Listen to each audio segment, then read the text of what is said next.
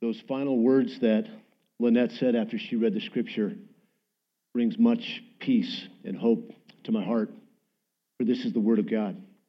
It's the Word of God that transforms us, it's the Word of God that saved us, it's the Word of God that keeps us, and it's the Word of God that's going to ground us today. Let's pray.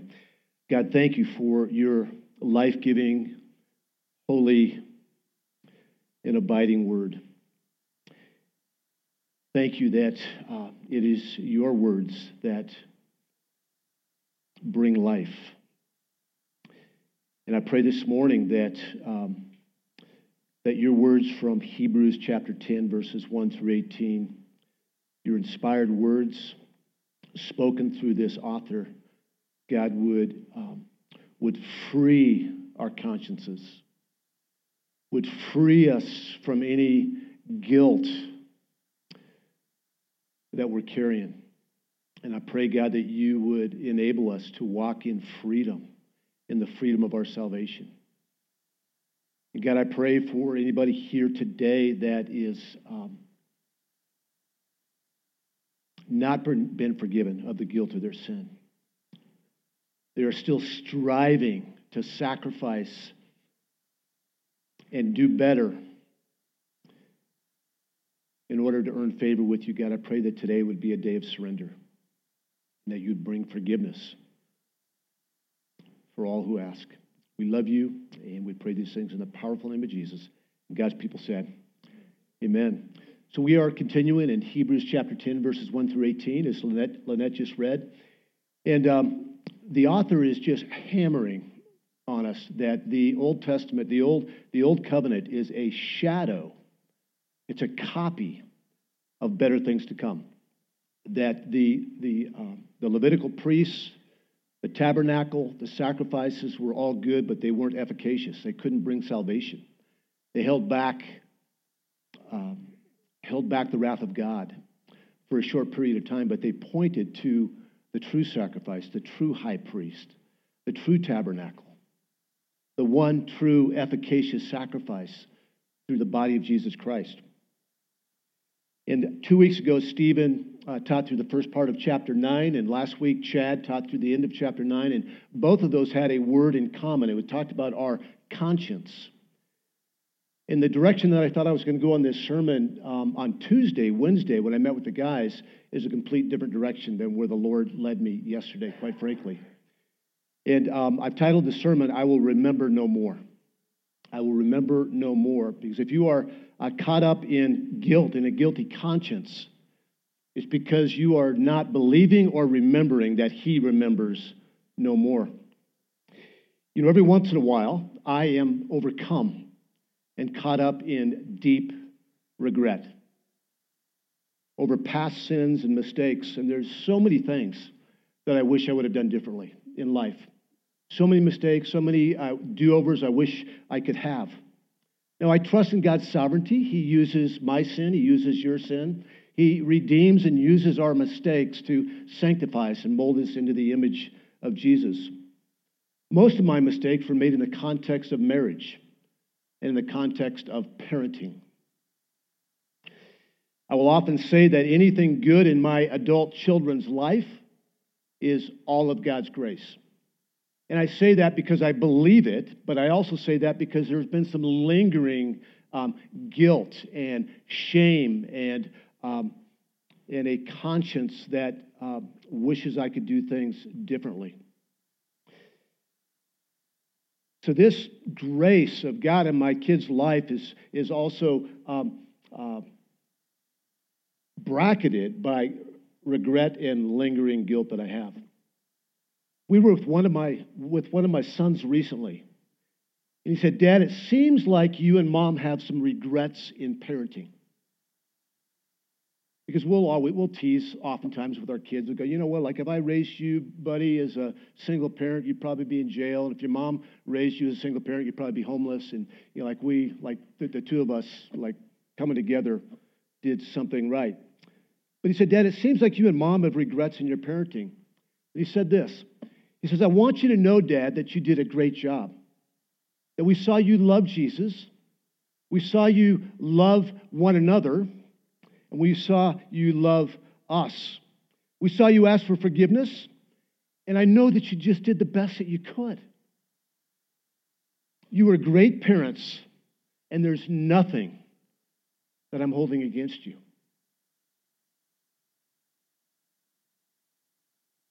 I couldn't hold back the tears. To hear the words that there's nothing that I hold against you, knowing that I did so much wrong, just was a salve to my heart. And it relieved my guilty conscience in some way. Can you relate at any level to lingering regret or guilt? In any aspect of your life. I'm convinced that Christians, mature Christians, can live their lives with an almost constant low level sense of guilt for past sins and decisions. How do we feel guilty? Let me count some of the ways. You stole something. You told a little lie. You got angry. You gossiped. You had a complaining spirit. You had sex outside of marriage and maybe never even married that person. You had an abortion. You had an affair. You got divorced. You got pregnant out of wedlock. You've been watching pornography. You know that you live a double life. And you know that you just give lip service to building God's kingdom and care more about your own kingdom. You see, our past, including our five minute ago past, can have a cumulative effect where even the most mature Christian can feel like he or she is disappointing God. That somehow we need to, because we've disappointed God, that we've, we've sinned, that we need to somehow atone for our past mistakes by being better parents, by giving more, by serving more, by praying more, by just doing more and giving better efforts to please God. Here's the tricky part, though. We should feel guilty sometimes. Because sometimes what? We're guilty. Complacency as Christians is a real danger, especially here in America. So there's two great dangers with constant guilt. We either feel like constant failures or we learn to ignore our conscience. And neither one of those brings freedom. Today, today we're going to talk mostly about uh, the constant low grade uh, guilt that our consciences have that keep us from living the joyful life in Christ that brings freedom. God didn't redeem us through the blood of his son so that we might walk around with our head down, having heavy, joyless hearts, and being weighed down by regrets of the past. When we sin, and we will sin, he tells us what he has done with our sin and how we can free ourselves from a guilty conscience. Amazingly, the apostle Paul lived in this space. He said at one point in 1 Corinthians chapter 4, Paul said, I'm not aware of anything against myself. But he was quick to add, I'm not thereby acquitted. It is the Lord who judges me.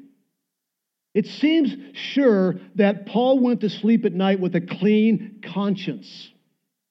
It wasn't that he didn't sin, that he, but he went to bed with a clean or a clear conscience. He didn't go to bed with a guilty conscience. So, why do so many Christians feel guilty all the time? And I would submit to you that, that we don't um, understand or remember or believe in Christ, what Christ accomplished on the cross and how he relates to us even when we sin. Instead of looking back to the cross and looking forward to our sure hope of heaven, we let wouldas and shouldas and couldas spin around in our minds. I did this in the shower this morning. As I was thinking about this, I'm, I'm in the shower and I just had this, this sense of regret come over me. as a result of a conversation that I had with a brother on Tuesday, Wednesday. And I got angry at this brother. I sinned against this brother. Yet I made it right with him afterwards. And I confessed it to the Lord. So why did I have this, this, this spinning around in my head about this, this guilty conscience? I was guilty, but I also confessed it to him and I confessed it to the Lord. So, my prayer for you today, my prayer for me today, is that we would be free to pursue, pursue the will of God in response to what He's done and not try to make up for what you have sinfully done in the past. I pray that you that this, this passage would give you an increasing want to please God, an increasing um, uh, and a decreasing have to please God. Here's the emphasis of today's passage You are guilty of sin, but you need not live with a guilty conscience because God has forgiven you. He remembers your sins no more, and you have been set apart as his prized possession. Therefore, strive to sin no more. Let me say it again. You are guilty of sin, but you need not live with a guilty conscience because God has forgiven you. He remembers your sins no more, and you've been set apart as his prized possession. Therefore, strive to sin no more. Verse 1 For since the law has but a shadow of the good things to come, instead of the true form of these realities, it can never, by the same sacrifices that are continually offered every year, make perfect those who draw near. The writer of Hebrews is insistent and is encouraging the Jewish believers to not go back to the old covenant rituals. And it's not just for them, it's for us.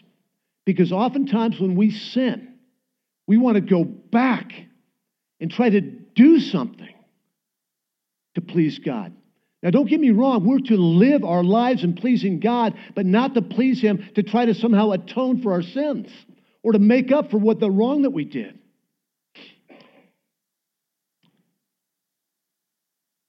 These Old Testament sacrifices were good and they served as a temporary placeholder for the real thing, but they were a shadow of the true high priest, Jesus Christ, and his once and for all sacrifice. And we're told that these sacrifices could not perfect those who drew near. The sacrifice of, uh, sacrifice of blood, of the blood of bulls and goats, continually could never bring forgiveness for the, for the guilt and penalty of sin. Verses 2 through 4. Otherwise, if it did, they would have ceased being offered. They would not have to be offered um, day in and day out, year in and year out, since worshipers, having once been cleansed, would no longer have any consciousness of sins. Consciousness of sins means have a guilty conscience.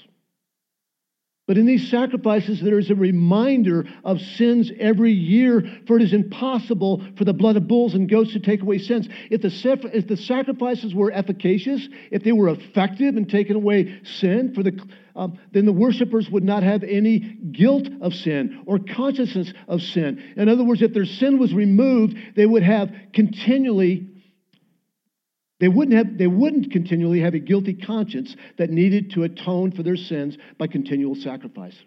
You see, these sacrifices were a constant reminder that their sin remained because the blood of animals could not cleanse them.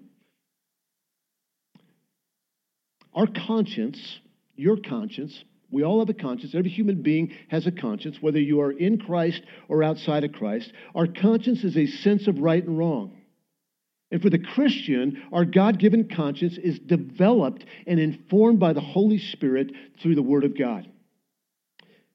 In chapter 9, verse 9, the author of Hebrews wrote, The law could not perfect the conscience of the worshiper. Not only can the law of God not perfect the conscience of the worshiper, the law of God brings condemnation to those who try to obey it yet continually fall. Stephen gave us a helpful quote on that on this passage on the on the, this passage in chapter 9 verse 9 a couple of weeks ago. He said the conscience is a divinely given warning device that reacts to sin and produces accusation. The conscience is a divinely given warning device that reacts to sin and produces accusation. Stephen went on to say that we have a guilty conscience when we bury our sin rather than, remember this, burn our sin. It was really, it was a great, really a great quote. Um, when we bury our sin, it means that we're, we're trying to make up for it somehow. We're trying to do better and be better. And the only way to burn our sin, or the, is to, uh, the only way to get a clean conscience, excuse me, is to burn our sin, is to bring it to the cross of Christ so it can be taken care of. In chapter 9:14 last week, uh, Chad read, Jesus' sacrifice purified our conscience from dead works, trying to atone for our sins, trying to do better and more to serve the living God. Jesus purified our conscience from dead works to serve the living God. You see, Jesus' sacrifice for the forgiveness of our sins gave us a pure conscience so that we no longer bring our sacrifices to God in order to appease his wrath and relieve our conscience. We're free to serve him as a result of our forgiveness. This is burning our past sins and mistakes. And I'll say it again our, the Christian conscience must be informed by the Word of God, and it must be pricked by the Holy Spirit. And I might say this a guilty conscience in the short term is a gift from God. It's a, it's a gift from the Lord as it's meant to lead us to repentance for the forgiveness of our sins that Jesus purchased on the cross. Not, not in the way of, not a guilty conscience in the way that the Catholics have a guilty conscience. Um, and I can say that I grew up in that church, and there are, in fact, in fact, every other religion, I would challenge you to think of a religion that doesn't say um, uh, obey and then be accepted. Christianity is the only religion, if I might, that says that you are fully accepted, therefore what? Obey.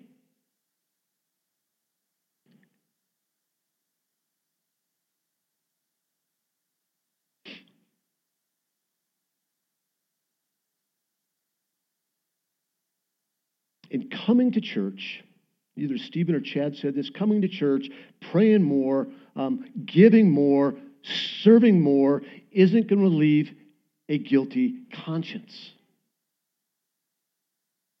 Trying to be a better parent isn't going to relieve a guilty conscience for the mistakes that you made in the past. Now, it's good to try harder to be a better parent, to love your bride more, but it's not going to relieve a guilty conscience. You can have a clean conscience which is the opposite of a guilty conscience, not because you never sin, but because you quickly go to the Lord when you know that you have sinned, and then you rest in his forgiveness and the truth of Romans 8 9, that there is now no condemnation for what? Those who are in Christ Jesus. The Apostle John says, if we confess our sins, God is faithful and just to forgive us our sins and to cleanse us from all unrighteousness. This doesn't mean that if you are a Christian and you don't confess your sin to God, that you're not forgiven. But what it means is, is that when you know you are guilty of sin and you know you're forgiven, and you're still carrying around a, a clean conscience, you're not really believing that you're forgiven that you need to go back to the cross and remember that you've been completely forgiven and you've been completely cleansed of all past, present, and future sin. You see, we're not, we're not meant to feel borderline miserable all the time. We're meant to live in the joy of our salvation. So when we sin, and you're going to sin, we confess it to the Lord and the offended party. We get cleansed and we move on. Um, we have a, um, a discipleship uh, program that is kind of in the water of this church. It's called Call to Obedience. And many of you have gone through it. And it's just, it's a man made curriculum that is just saturated with God's word. And it is, it is used to help set people free from past sins, their own past sins against others, and the sins of past sins of others against them.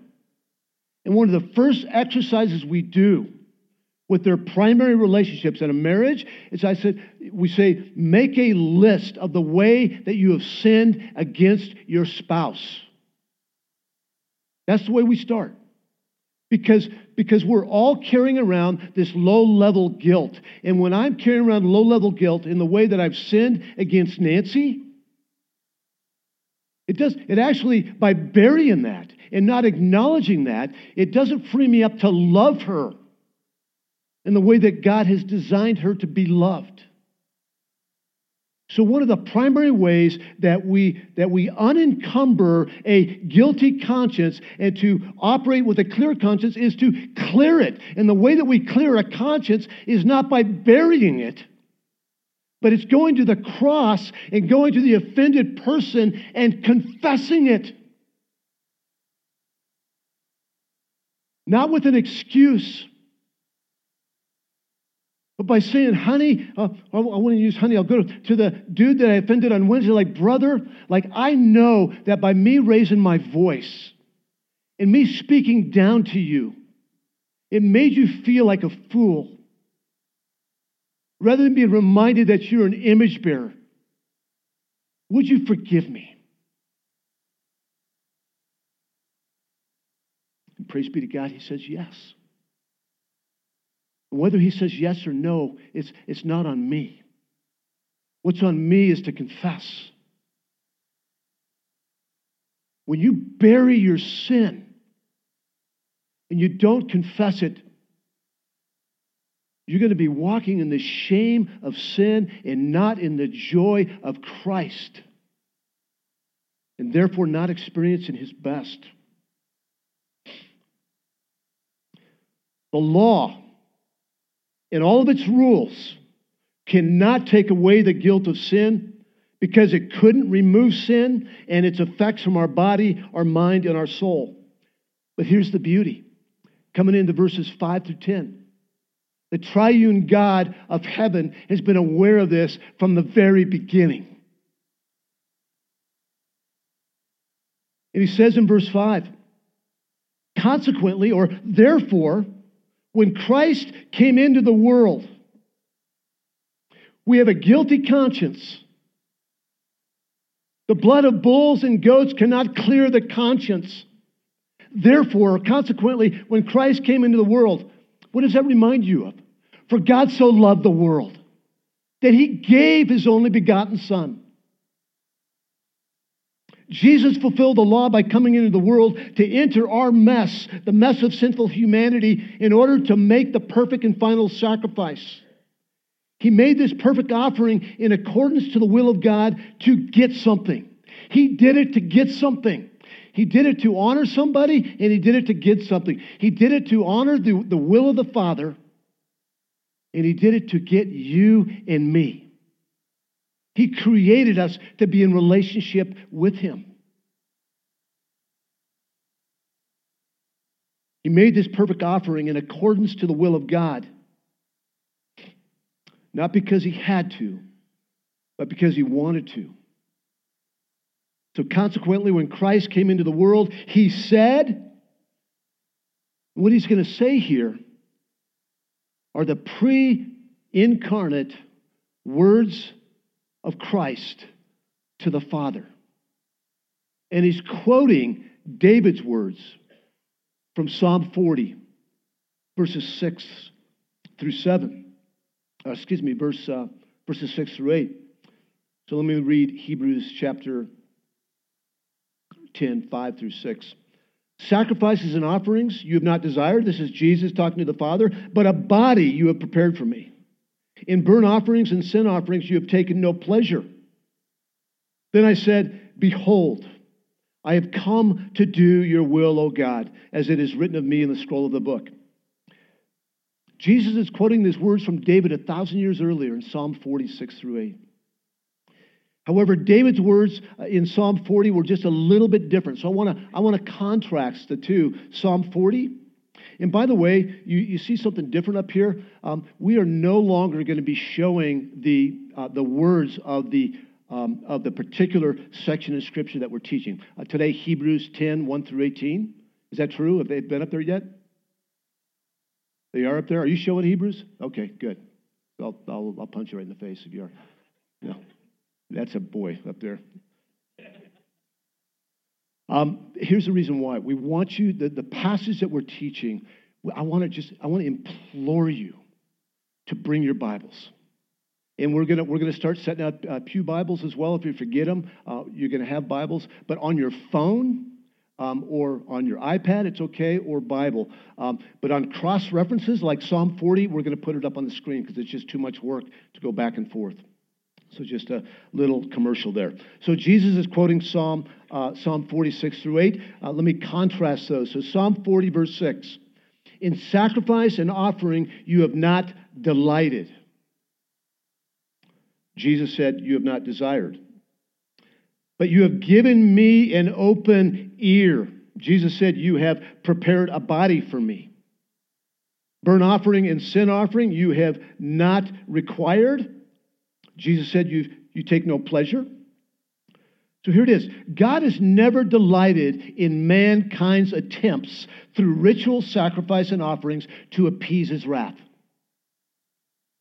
David wrote, You have given me an open ear. Actually, one of the, I think it's NIV, maybe it's King James, says that David says that you have dug an ear for me. What David is saying there is that you have given me an ear so that I might know your will and do it. David was a man after God's own heart, it says in Scripture, in the sense that he wanted to know and do God's will. Having an, having an open ear is a posture of willing obedience.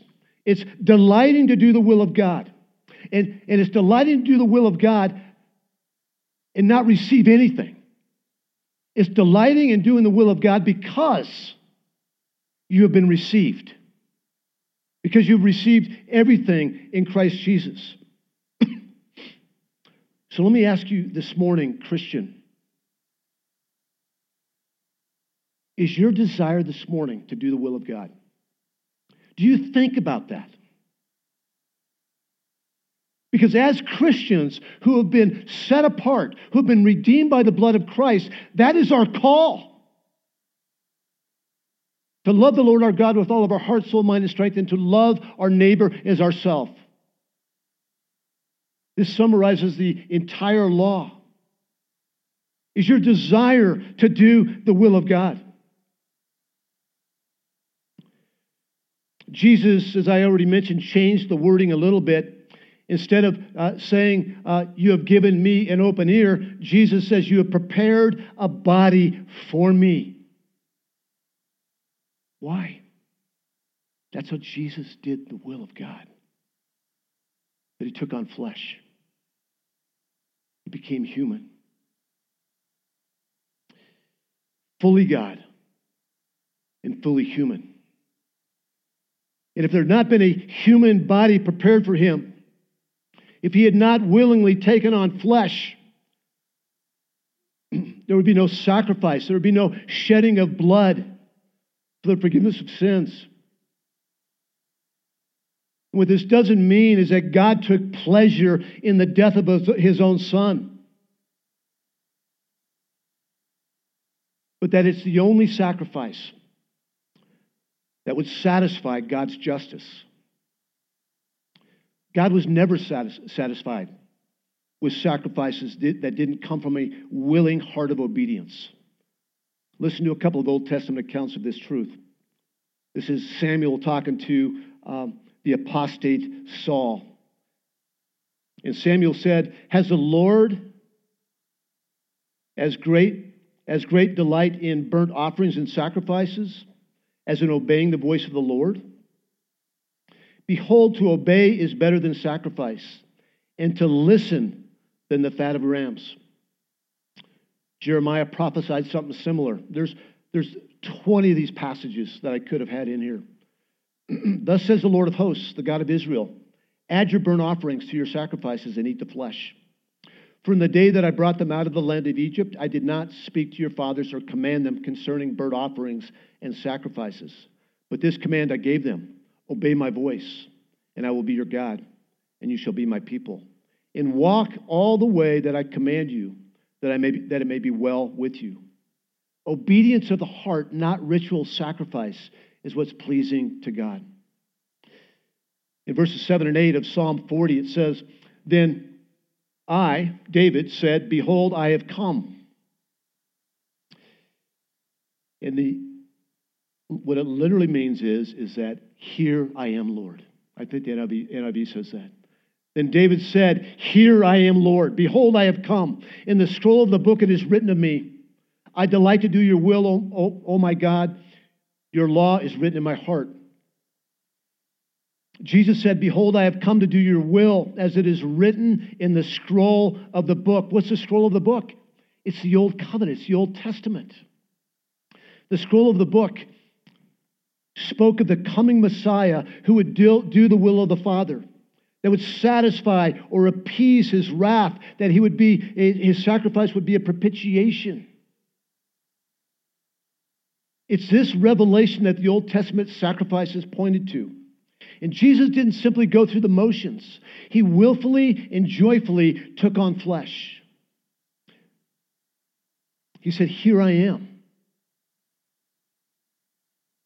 This was the greatest of joys for our triune God. And it reveals the heart of God. Verses 8 through 10.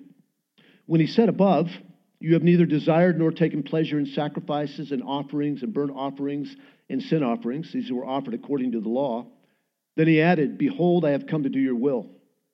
He does away with the first in order to establish the second. I'll just say it again. I sound like a broken record, but there's no way for you to appease the wrath of a holy God. There's no way to, for you to clear your conscience by just doing more and doing better. If you're here today and you you've not put your full faith and trust in Jesus Christ, if you've not turned from your old ways and turned to the cross of Christ for the forgiveness of your sins, I'll quote the famous quote the road to hell is paved with good intentions. In obedience to the Father's will, Jesus took on flesh and offered his own body for the sins of the world. Jesus fulfilled the righteous commands of the law as no human being could ever perfectly obey the will of God. Hebrews 12, we're going to hit that after Easter, tells us that it was the joy set before him. It was for the joy set before Jesus that he endured the cross the joy that was found in obeying the Father, and the joy that was found in purifying himself, excuse me, purifying for himself a people for his own possession. He found joy in obedience, and he found joy in bringing us in to his kingdom.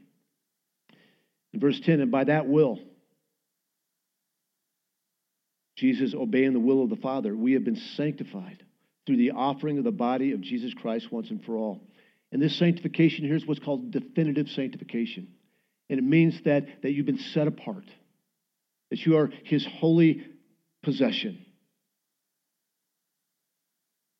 Being sanctified is to be cleansed from the inside out. It's something that has been done to you, not something that has been done by you.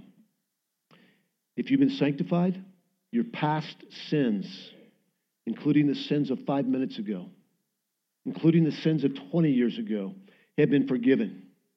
The insurmountable record of debt that you owed.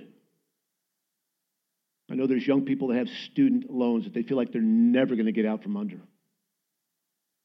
Well, the record of debt that you and I owed the Father, we could never repay.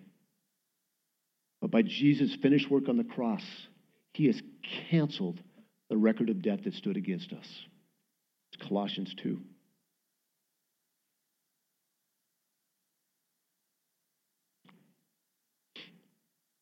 All of your sacrifice, and you're trying to do better, try harder, clean up your mouth, clean up your mind, clean up your life, will never satisfy the Creator. God doesn't want your outward obedience. He wants your heart. Jesus was obedient in order that we would be set apart for his purposes. because we have been definitively sanctified or set apart as his beloved children and cleansed from every sin, we obey. We strive to obey, to do his will. And the greater understanding of our, of our sin, and the greater the understanding of Christ's once and for all sacrifice, then the greater your desire will be to delight in and do the Father's will. As Christians, we don't abstain from sin as some type of sacrifice, hoping to gain favor from a holy God. I'll say it again. We abstain from sin to do the will of the Father.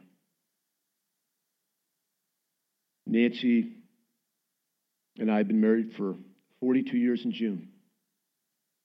And there's so many regrets that I have in our marriage. And it's her kindness to me in my sin that leads me to repentance. It's her kindness to me that wants me to love her and treat her gently. Not a have to, but a want to because of her kindness. And it's the same way with the gospel. When we look back at the cross, and we see it was God's kindness that set us free from the power and the shame and the, and the uh, penalty of sin. We have the want to in verses 11 through 18, we're going to look at that briefly. We're going to look at what Jesus has done, what he's doing now, what he will do, and how to live in, that, in the light of that. Verse 11 Every priest stands daily in his service. Think about the Old Testament priests. We've talked about it ad nauseum the last four or five weeks. They stand daily in their service offering repeatedly the same sacrifices which can never take away sins. The Levitical priest's work was never done, and there was no place or no time for them to sit. In the tabernacle, there was no furniture, there was no chairs, no couch, no place to sit down. And their sacrifices were not sufficient. It could never take away the guilt and penalty of sin. In the same way, your efforts to earn God's favor will not take away the guilt of your sin. You can give more, and you can serve more, and you can pray more, and you can read more. And maybe you should do all of that. I don't know. But the only way to relieve the guilt of your sin is to remember, and not just remember, but to believe the truth of what Jesus' sacrifice accomplished and what he is doing now. What he's done in the past, what he's doing now, and what he promises to do in the future. Verse 12, but when Christ had offered for all time a single sacrifice for sins, he sat down at the right hand of God. His single sacrifice for the forgiveness of sin never needs repeating. He is now sitting, not sacrificing. And he's sitting at the right hand of God, which is a place of majesty. It's a place of intercession. And he's interceding for you, believer, right now. And he's waiting, not wringing his hands and wondering when I should come back. He knows exactly when he's coming back. It says in verse 13 that he's waiting from that time, the time of his final sacrifice, in his resurrection, in his ascension to the right hand of the Father, he's waiting from that time until his enemies should be made a footstool of his feet. And the author's quoting Psalm 110, verse 1 here. What does it mean, waiting until a time when his enemies will be made a footstool for his feet? It means that once and for all, he's going to come and defeat his enemies. That he's going to come to judge the living and the dead. And the, tri, the triune enemies, if I might, are sin, suffering, and death. If you know Jesus Christ, sin no longer has grip on you. If you know Jesus Christ, you've been forgiven of the guilt and the shame of your sin. Satan, he's on a leash. He can only go as far as God will let him. And death, the final enemy was conquered by the resurrection of Jesus Christ. But they will all be perfected. There'll be no more sin. There'll be no more Satan and no more death when he returns. And while we wait for his return, we can have confidence, verse 14, that by, for, a, for a single offering, he is perfected for all time. You've been perfected. Your conscience has been clean. Those who are being sanctified. I love this because this is the already but not yet. You've been perfected, but you're not yet perfect. The author is saying that you've been perfected, you've been cleansed, you've been forgiven, you've been fully accepted by God because of faith in the shed blood of Jesus, but you're being sanctified progressively. And how does He make us look more like Jesus? How does He um, give us a, a, a clear conscience? It's by the sin of others, mostly. It's by suffering. It's by the enemies that He's going to put away one day. That's how He sanctifies us. Our conscience is being shaped and our lives are being conformed to the image of Christ as a result of the trials and the sin that we encounter. Your own sin, the sin of others. He uses it all to conform us into the image of Christ. Then the author closes this section off by quoting once again Jeremiah 31, 31 through 33. He started this section in chapter 8, verse 7 with Jeremiah 31 through 33, and he's going to close this section off by quoting it. And it reminds us that we have been empowered to do the will of God, and that we will continually receive His forgiveness when we mess up. Verse 15, and the Holy Spirit also bears witness to us. For after saying, This is the covenant that, will, that I will make with them after those days, declares the Lord, I will put my laws on their hearts and write them on their minds. Before the law was written on, uh, before the law was written on tablets of stone but now, if you know Jesus Christ, it's written on your hearts. That the law is written on the hearts of the true people of God, which is to say, rather than writing the law on stones and scrolls and exhorting people to internalize it and strive and do your best to obey it, God writes it on our hearts by giving us the Spirit. And the Spirit gives us both the, both the want to and the ability to obey. The new covenant brings transformation of the heart and the permanent indwelling of the Spirit so that obedience flows from the inside out. We have been given and sealed with the Holy Spirit that gives us the, the desire and the power to live in submission to the law of Christ while knowing that we are loved and we're secure when we fall short. I'll say it again the Spirit of God gives us the want to rather than simply the have to. And then he adds in verse 17 and 18 I will remember their sins and their lawless deeds no more. Where there's forgiveness of these, there is no longer any offering for sin. You might be caught in the same cycle that I find myself being caught in from time to time.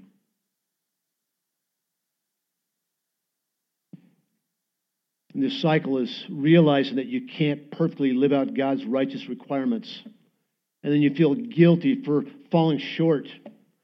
Then you start trying harder and sacrificing to do better in order to gain acceptance from God. And I want to remind you that you cannot fulfill the righteous requirements of the law.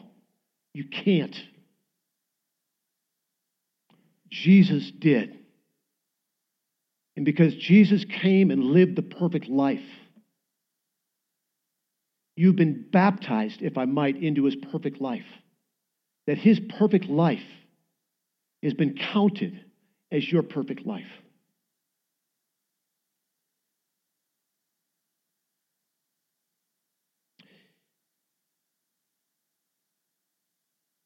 He came and completed the Father's will. And so, if you put your faith in Jesus for the forgiveness of your sins, his perfect life is counted as your perfect life. His righteousness is your righteousness. We quote, we quote 2 Corinthians 5.21 all the time around here. That said, he who knew no sin, Jesus, he who knew, he who knew no sin, the perfect one, became our sin, that we might become the righteousness of Christ. He remembers your sin no more. You have been forgiven. There's no offering required. So, believer, you are guilty of sin. I think we live in a like hyper grace environment times where we say, like, like, you're not guilty, honey. No, you're guilty of every past, present, and future sin.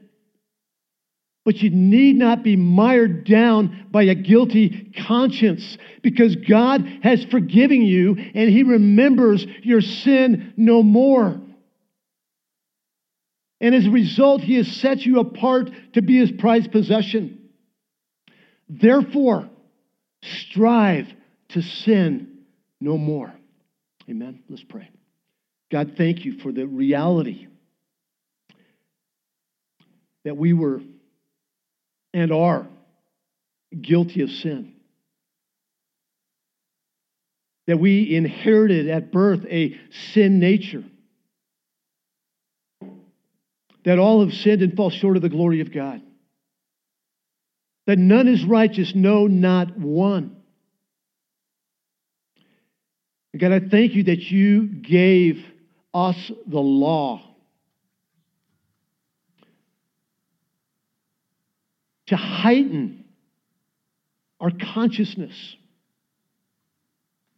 to show us and remind us that there is nothing we can do to appease your holiness. And I thank you, Lord Jesus, that, that you came to fulfill the law. That you are the true Israelite, that you are the only one who perfectly fulfilled the law of righteousness. And I thank you that you gave us a way into relationship with you. And it's through faith in your shed blood for the remission of our sin. And I thank you for the beautiful promise that you remember our sin no more. That it's been cast away as far as the east is from the west. That you have canceled the record of debt that stood against us. Lord, I pray that you would remind us when we sin this afternoon, tomorrow morning that you would remind us to run to the cross, to remember our sin, to own it, to confess it, and be reminded that it's been taken care of. It's been forever buried or burnt. So, God, help us walk in this newness of life and not in the shame and guilt of the old man. This in Jesus' name we pray. Amen.